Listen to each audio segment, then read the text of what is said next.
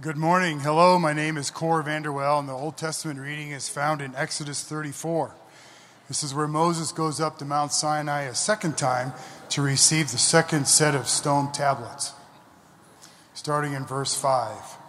The Lord descended in the cloud and stood with him there and proclaimed the name, the Lord. The Lord passed before him and proclaimed, The Lord, the Lord a God merciful and gracious, slow to anger, and abounding in steadfast love and faithfulness, keeping steadfast love for the thousandth generation, forgiving iniquity and transgression and sin, yet by no means declaring the guilty, but visiting the iniquity of the parents upon the children and the children's children to the third and fourth generation. The word of the Lord. Hello, my name is Mary. The New Testament reading is found in 1 Corinthians 15, verse 10.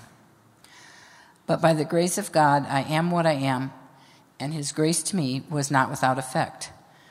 No, I worked harder than all of them, yet not I, but the grace of God that was with me. The word of the Lord. Hello, my name is Callie. If you are able, please stand for the gospel reading found in Luke 15 31 through 32. Then his father said, Son, you are always with me, and everything I have is yours. But we had to celebrate and be glad because this brother of yours was dead and is alive. He was lost and is found. The gospel of the Lord. Let's remain standing as we pray. Gracious Heavenly Father, we thank you for your word to us. We ask you now that as we listen to it being read and taught, that you would speak to us by the Holy Spirit. Open up our hearts and our minds, our eyes and our ears, that we would see and hear and understand and believe. Put our trust in you, love you, follow you, surrender to you.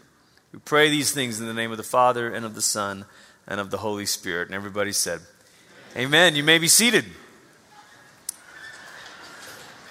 Have you ever met a celebrity or a famous person? Like maybe you found yourself like in an airport somewhere or you're in a big city like LA or New York or whatever and you're eating at some hipster cafe or coffee shop and you're like, "I think that's so and so." Maybe it was an artist or songwriter or maybe a movie star. Anybody got a celebrity encounter story? I would listen to it if we had the time today. Maybe slightly different format too, or an athlete. But my, I, I, I once met Peyton Manning. Actually, that's not true, but I got close. Look at this picture right here. This is about as close as I. That's pretty close. That was Broncos training camp several years ago. The trouble is, Peyton never turned around. I was shouting on the sideline, Omaha, Omaha, and he just he didn't turn around. That's about as close as I got. I, I, uh, but when you meet someone that is famous and you kind of know their stats and you know all of the, the things that they have done and their accomplishments, it's not the same thing as meeting them in person. And when you meet them in person, it can go either way, right? If, if you had a little encounter with a famous person or a celebrity, chances are you said something like, oh, they were mean. They, they, were, they didn't have any interest in talking to me. Or it's the other way around where you say, they were so nice. They were surprisingly nice. And it's usually one of those two things. Either they were terrible or they were nice. And you're just, I, I need to know. This is series, we have been in this series called Who is God? And we start, we're starting out by talking about who is God the Father. And we're spending six or seven weeks talking about the Father. And then as we get into that season of the church calendar known as Lent, that journey of preparation toward Good Friday and Easter, we'll turn our attention to the Son, Jesus. We'll talk about who is God the Son, who is God, who is Jesus. And then after Easter, we'll spend six weeks or so talking about the Holy Spirit. Who is the Holy Spirit? So far, in this first kind of part of our series where we've been talking about the Father, in a way, we've kind of given you a little bio sketch. We've given you, this, is not too irreverent to put it this way, we've given you the player's card for the Father. So this is his stat sheet. He's the Father, the Almighty, the maker of heaven and earth. Like, well, those pretty great stats. And then you're saying, but what's he actually like? And that's what we're going to turn our attention to over the next couple of weeks is to say, but what's he actually like? Now, when you're getting to know someone, you might read up some info about them. Maybe it's a new coworker, maybe it's a new employee, maybe it's a new boss or manager. And you might look at their little sort of one sheet from HR and you might say, oh, these are their strengths finders, and this is their personality, and this is their Enneagram. And you might know all of those things. But until you sit down and talk with them, you're not really sure what they're going to be like. In fact, when you read a novel or a story, one of the best ways to pay attention to find out who a character is is to see what the character says about themselves. Now, that might be the more obvious thing to do. Often we we learn about characters by what others say about them. But in the Bible, we have God speaking. And not just God speaking, we talked about this several weeks ago, God speaking to create, but we see very early on in the second book in our, in our scriptures a dramatic moment, and not that that was the first one, but a dramatic, definitive moment where God speaks in an act of self disclosure. Where Moses is saying, I want to know what you're like. I don't want to just know your stat sheet. I don't want to just know facts about you. Like, what are you actually like? Can I see you? And Moses saw the Lord pass before him, except the difference between me and Peyton Manning's back is God spoke to Moses in that moment and calls out to him. And so this morning, we're going to look at Exodus 34 and we're going to explore the theme Who is God the Father, merciful and gracious? Merciful and gracious. And here's why we've titled it that way Exodus 34, verse 6. It says, The Lord passed before him, passed before Moses, and proclaimed the Lord, the Lord, Yahweh, Yahweh, a God merciful and gracious, slow to anger and abounding in steadfast love and faithfulness, keeping steadfast love for the thousandth generation, forgiving iniquity and transgression and sin. There's more to be said. There's more that God says about himself. Next week, Pastor Jason will talk about the God who keeps covenant, the God of faithfulness. On Ash Wednesday, a service that we'll do in here about 10 days from now, Wednesday of the following week, we'll hear a sermon about the justice and judgment of God. But I think it's significant that the very first phrase that comes out of the mouth of God, when Moses says, I want to know you, I want to know who you are, he says, The Lord, the Lord, merciful and gracious. The self revelation of God begins with the revelation of His grace. And we'll read other chapters in the Bible, other passages in the scriptures that say things in, in, Revelation. The elders and the living creatures say, Oh, holy, holy is the Lord. But when God is revealing himself to humankind, he says, I, I just, I'm merciful and gracious. That's the thing I want you to know. And so this morning, I want us to reflect on three things about the Father's grace, three aspects or dimensions of the Father's grace. And the first is this the Father's grace is more than enough. It's more than enough. That sounds like maybe, maybe, you know, well, isn't that obvious? I mean, we sing that your grace is enough. You're like, yeah, yeah, you know, we, that, that's a common phrase. But the truth is, don't we often live like grace is on short supply? That grace is a fixed commodity, that God's only got so much grace, and when He gives it out, He's like, sorry, I just, I didn't budget for that much grace. I'm done. I mean, I, have sort of spent it all in one place. Didn't mean to do that, but oh, whoops and he runs out as if it's on a tight sort of thing that, that, that is fixed. This, this word, the Hebrew word for abundant or abounding, shows up in Genesis talking about the wickedness of humanity. But we sang it this morning our sins were many, but his mercy is more. And it's almost like God is trying to say, look, what you see all around you is the abundance of wickedness or the abundance of sin. But God's like Moses, what I want you to know is I'm the God of a, who's abundant in mercy, who's abounding in grace. Moses, who himself was running out of patience for the people of God. And God says, Moses, we, we, we need to know something. You need to know something here. My grace is not in short supply, it's not a fixed commodity, it's not one pie that has to be shared among so many people. It's a grace that is abounding. The Father's grace is more than enough. It's not like kids at the dinner table fighting over how much cake is left for dessert. Well, his piece is bigger than my piece. And if his piece is bigger than my piece, then I, am not going to have enough. And at that moment, parents, you're like, you know what? This cake is not going to be enough because I'm going to throw it away right now. All the pieces. Have y'all fight over cake. The Father's grace is not like that, which means someone else doesn't have to lose for you to win. Let's say that again. Someone else doesn't have to lose for you to win. You don't have to think of the economy of the kingdom of God and say, well, God, why are you blessing them? I can't believe you're pouring out your grace on them because there's not going to be any left over for me. It's kind of a waste, God. And he's like, I'm not running out. Like, I'm not running out of favor and grace and abundance and blessing. There's more than enough. But we live sometimes with this scarcity mentality the scarcity of grace. And so we fight over it or argue about it and say, well, hang on, God, if there's a scarcity of grace, then we need to prove who deserves it more. And I'm better than she is. So if you're going to dole out the grace, give it here, not there. I mean, that's sin. I mean, are they even really sorry? But give the grace over here, which relates to the sec- leads us to the second thing. Not only is the Father's grace more than enough, but the Father's grace is for everyone. It's for everyone. In the ancient world, gift giving was a common practice, but you had to be a discerning giver. You had to figure out the merit or the status of the recipient. And if you gave a gift to someone who did not deserve it, it would make you look bad. And so a foolish giver indiscriminately gives gifts.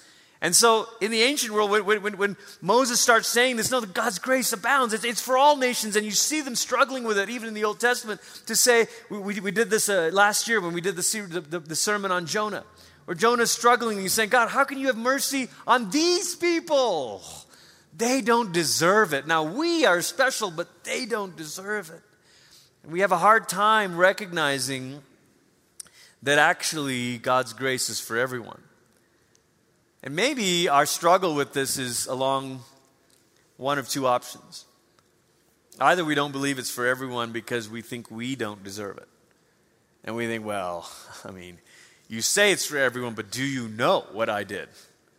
Do you know my biographical sketch? Do you know what I've done? I got surely for everyone like on a bell curve here, but not on the edges, right? The people on the edges, surely a distribution curve, we, we, we don't get that, right? Like we're, on, we're the outliers. We're the ones that this doesn't apply to. No, it's for everyone. And then on the other side, you say, well, maybe, it's, maybe you don't struggle with the sentence because you think you don't deserve it, but maybe you struggle with this because you think you don't need it. And like it's for everyone. Well, I mean, sure, it's definitely for her. It's definitely for him. But you know, mean, me, I mean, I just need like a little 10% grace. Give me 10% off, Jesus. That's all I need. I don't need the whole like free gift thing. Just give me a little discount.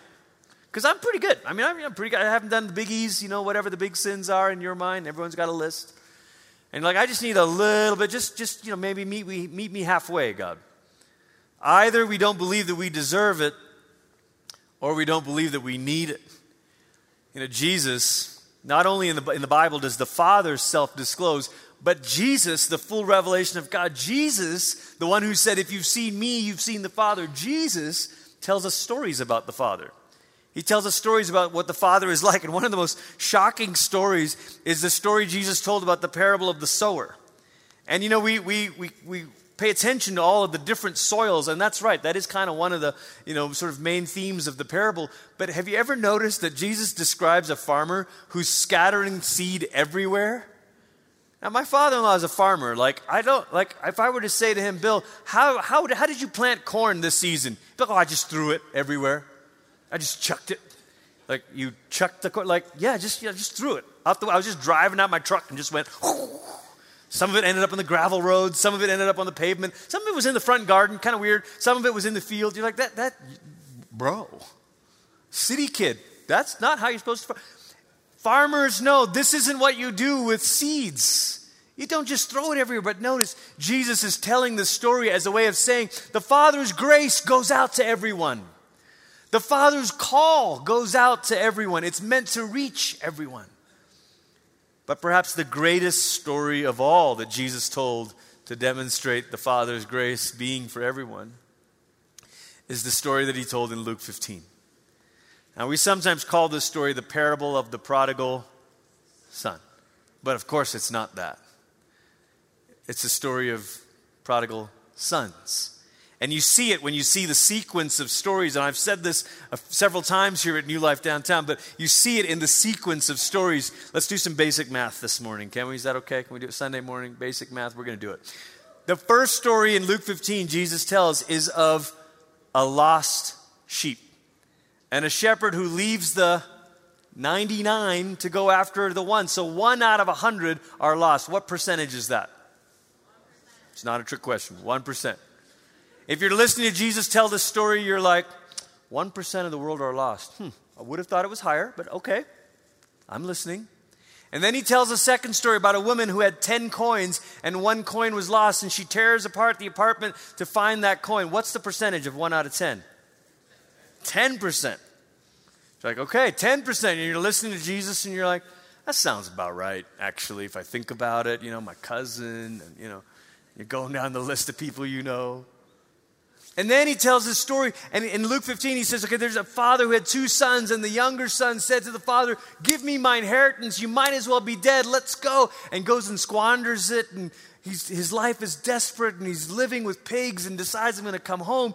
And he comes home, and the father comes running, and you're listening to the story, and you're like, Yeah, yeah, yeah, yeah. So basically, what you're saying, Jesus, is the world, there are two types of people in the world those who are prodigals and those who are not those who are dirty, rotten sinners, and those who are pretty good. Isn't that the story Jesus? And now, what's the percentage of people who are lost? 50%. 1%, 10%, 50%, except that Jesus doesn't end the story there. In fact, that's just act one. That's just the intermission.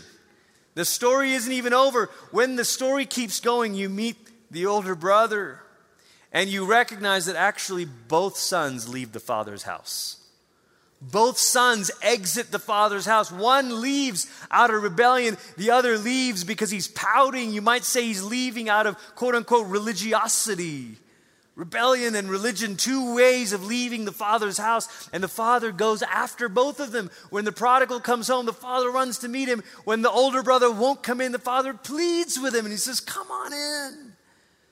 The point is, when you listen to this story, you all of a sudden recognize it's not 1% or 10% or 50%, it's 100%. The Father's grace is for everyone. It's good news, but it requires you to actually admit the bad news. You need it. The bad news hidden in good news when someone's offering you help is, oh, I actually need this. I, I actually don't know how I'm going to make it. Father's grace is for everyone, whether we think we don't deserve it or whether we think we don't need it.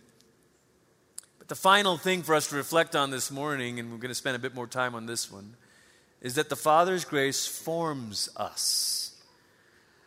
Now, this is where we kind of pause a little bit. Well, what, do, what do you mean it forms us? I thought grace was just sort of like free gift, no strings attached. Listen to this in 1 Corinthians 15. But by the grace of God, Paul's writing here, says, But by the grace of God, I am what I am, and his grace to me was not without effect. Now, I don't know what you thought about grace prior to this morning, but chances are we don't link the word effect with grace. Because why does grace have to have an effect? It's just grace, right? It's just a state, it's a, it's a gift, it's, it's favor. What do you mean there was an effect?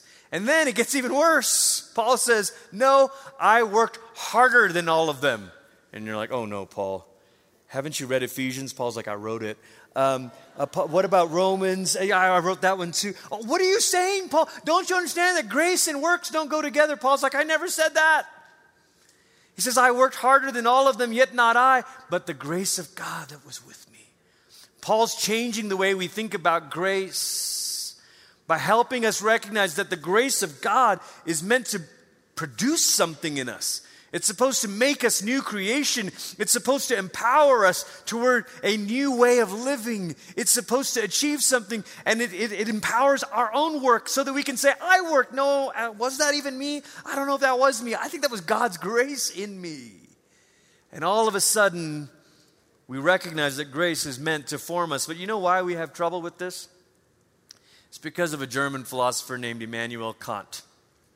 You may not know it. Couple hundred years ago, and I can't go into all the details right now. It, it, was right there. I just had to do it. It was right there. Thank you, Bruce, my philosophy professor friend. I had to do it. But Kant took an idea that he vaguely understood from Christianity and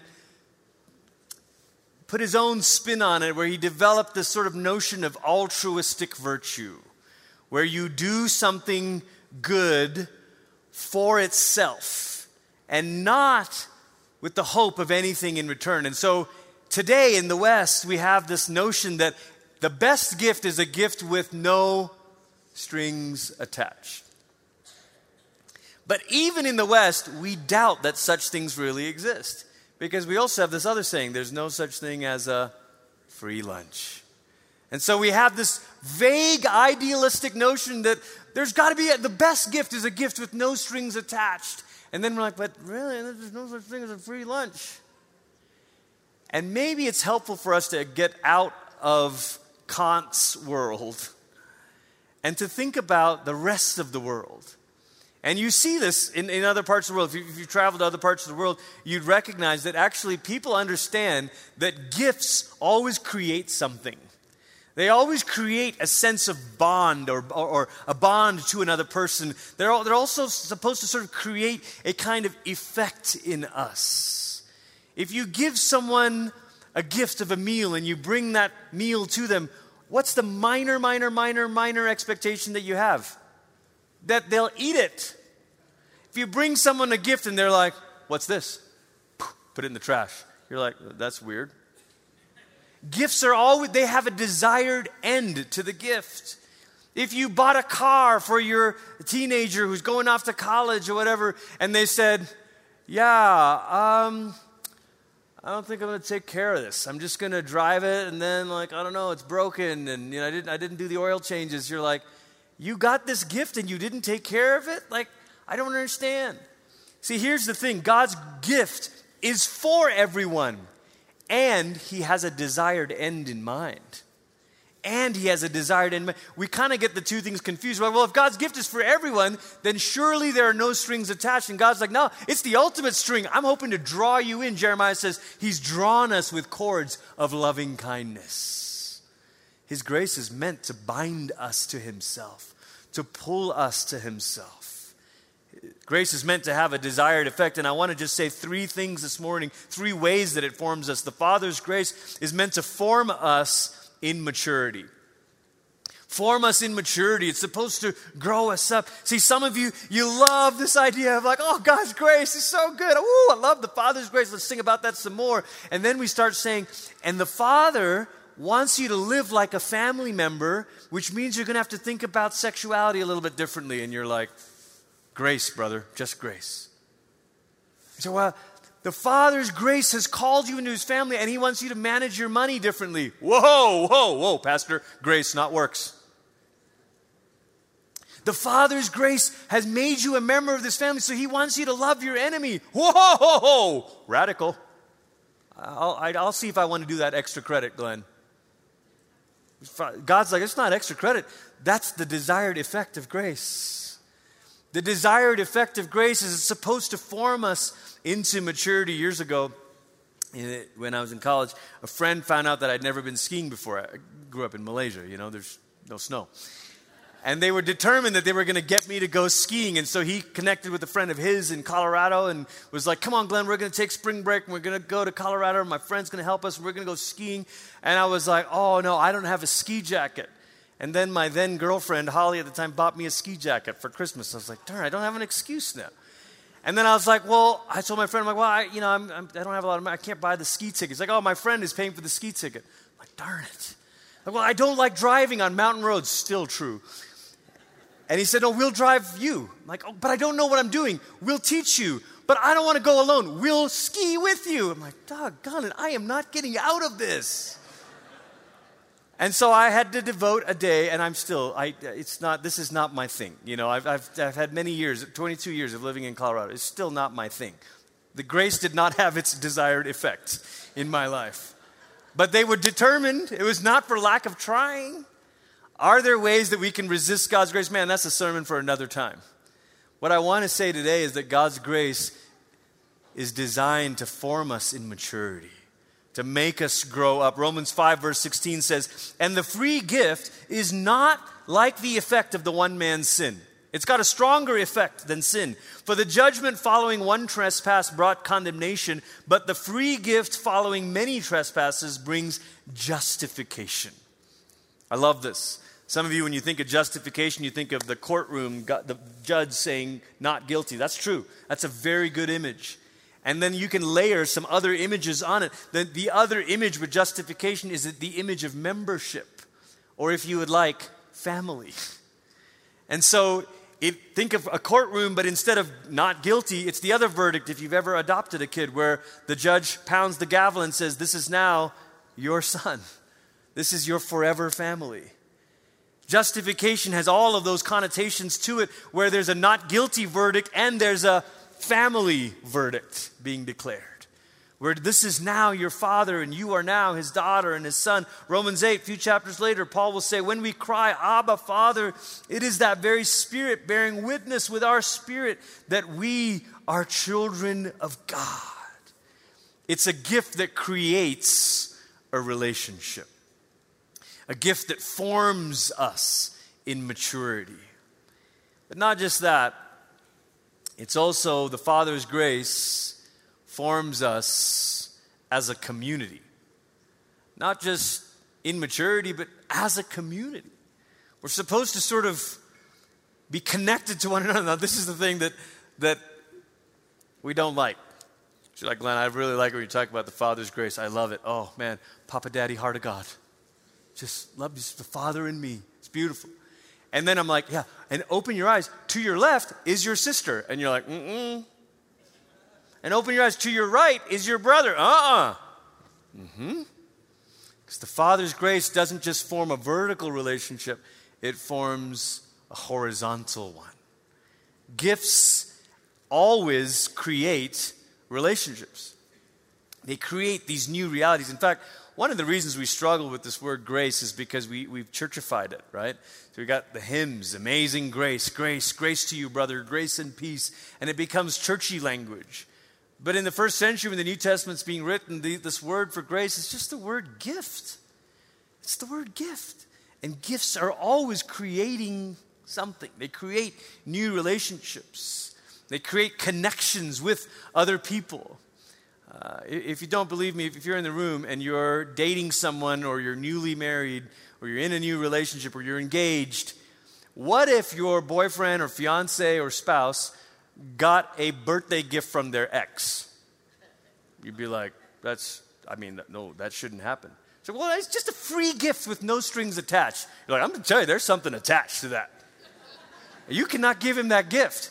Said, it's just a gift. It's not just a, gifts connect people. There's something here that is meant to bind us to other people. And in the gospel, the Father's grace is meant to bind us to, into a family.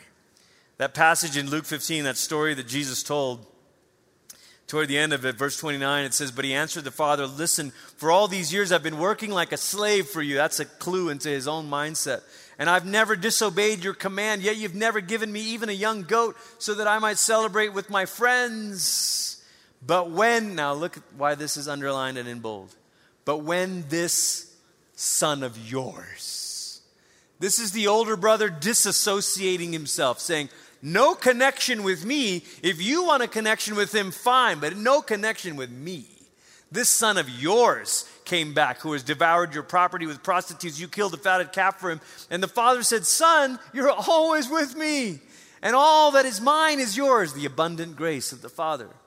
But then he says, But we had to celebrate and rejoice because this brother of yours. You're trying to call him this son of yours. The father's like, mm, this brother of yours. Don't disassociate from the family connection. He was dead and has come to life. He was lost and he has been found. Paul picks up on this in Ephesians 2. We love verse 8. For by grace you have been saved through faith, and this is not your own doing, it is the gift of God. Stand and pray. Hallelujah. Oh, the gift of God. Paul's like, mm, I'm not finished with my sermon yet. Because the rest of chapter 2, Paul starts to talk about the effect of the grace of God in breaking down every wall breaking down, dividing walls of hostility. Part of the tragedy of a, of a divided church in America today is we've made much of the vertical effect of the grace of God and made too little of the horizontal effect of the grace of God. We want a right relationship with God, but we don't want a right relationship with people who are different than us. We want justification, but we don't want justice, and the grace of God is meant to do both. The grace of God is meant to do both. And then Paul says he has abolished the law with its commandments and ordinances that he might create in himself one new humanity in place of the two, thus making peace. And might reconcile both groups to God in one body through the cross, thus putting to death that hostility through it. So he came and proclaimed peace to you who were far off, peace to those who were near. For through him, both of us have access in one spirit to two different fathers. To the Father. Paul can't speak about grace without speaking about a family, without speaking about a new people. This is the thing that is so challenging for us as, as human beings. We, we have to sort of thin slice a little bit. And so you meet someone and you're like, oh, how, how old are they? Or what background do they come from or where did they grow up? Oh, Colorado. I, I, I live in Colorado. And you find points of connection based on little thin slices of their life. But we also do the reverse. We also use little thin slices of a person's life to find reasons to disassociate from them. Oh, that's who you voted for. Oh, that's what you posted on social media. Oh, I saw you speaking out about this thing. And oh, I'm, I'm not for that. And we come up with these thin slice labels that we say liberal, hateful, Marxist, racist, black, white. And the Father's grace is supposed to have the kind of effect on us that says, I don't know a lot about you, but I know that the Father's grace was meant to make you into the same family as me.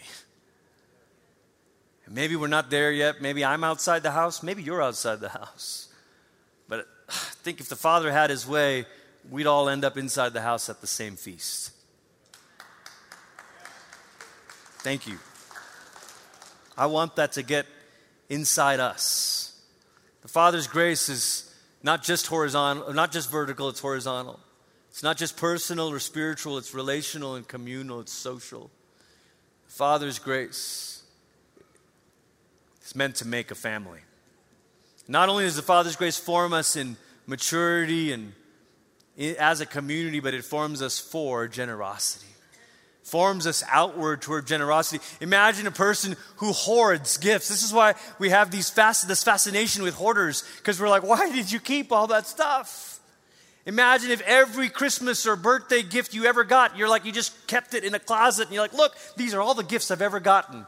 You'd be like, weird. Like, what, what are you doing? The gifts come to us so that they can come through us to others. God's grace is meant to provoke generosity. 1 Peter 4:10 says it this way, like good stewards of the manifold grace of God. Change that word grace and just say gift. Like good stewards of the manifold gift or gifts of God, serve one another with, with whatever gift each of you has received. Everything you receive, let it go outwards into service for others. One of the things we learn about gift giving in other parts of the world today, and, and it's particularly true in the ancient world of the, of the scriptures, is that gifts were meant to complete a kind of a cycle. You give a gift to someone, they're supposed to complete the cycle in some way. We know this because we feel the awkwardness of like a friend that you always give them a gift for Christmas and they never give you a gift on Christmas. It's just kind of weird. I mean, every year I buy them something small and they never buy me anything But Now, you might choose to be like, I'm still going to keep doing it, but what's your hope? Eventually, the circle gets completed. How does grace get completed? The Father lavishes His grace on us. Do we pay Him back? No. But we go upward in gratitude and outward in service. Upward in gratitude and outward in generosity. That's how the circle of grace gets completed. The gifts come pouring in, and we don't just say, Thanks, God, this is awesome, I'm going to go home now. We say, Okay, okay, okay. Gratitude to you and generosity to others. That's how grace gets completed as a cycle. We might sum it all up this way as the worship team comes. The Father pours out his abundant grace to everyone, making it possible to become children of God in the family of God. Thanks be to God. This is the goal of the Father's grace. We could have a sermon on the grace of God and just make it about you and the Father, but you won't find too much of that in the scripture. The moment God pours out his forgiveness and his grace, it's in that same instant that he's calling a people. He's making a new family. And he's saying, These people, there's no other reason that they belong together except that they've all been the recipients of my gift. What connects us on a Sunday morning? Do we all vote the same way? Do we all look the same way? Do we all earn the same amount? I hope that what connects us Sunday after Sunday after Sunday, week after week after week, is that we gather together at New Life Downtown and say, I don't know how, where we all came from, but I do know one thing we've all received the grace of God. We've all received the grace of God. That's the thing that binds us to one another. Would you stand with me this morning?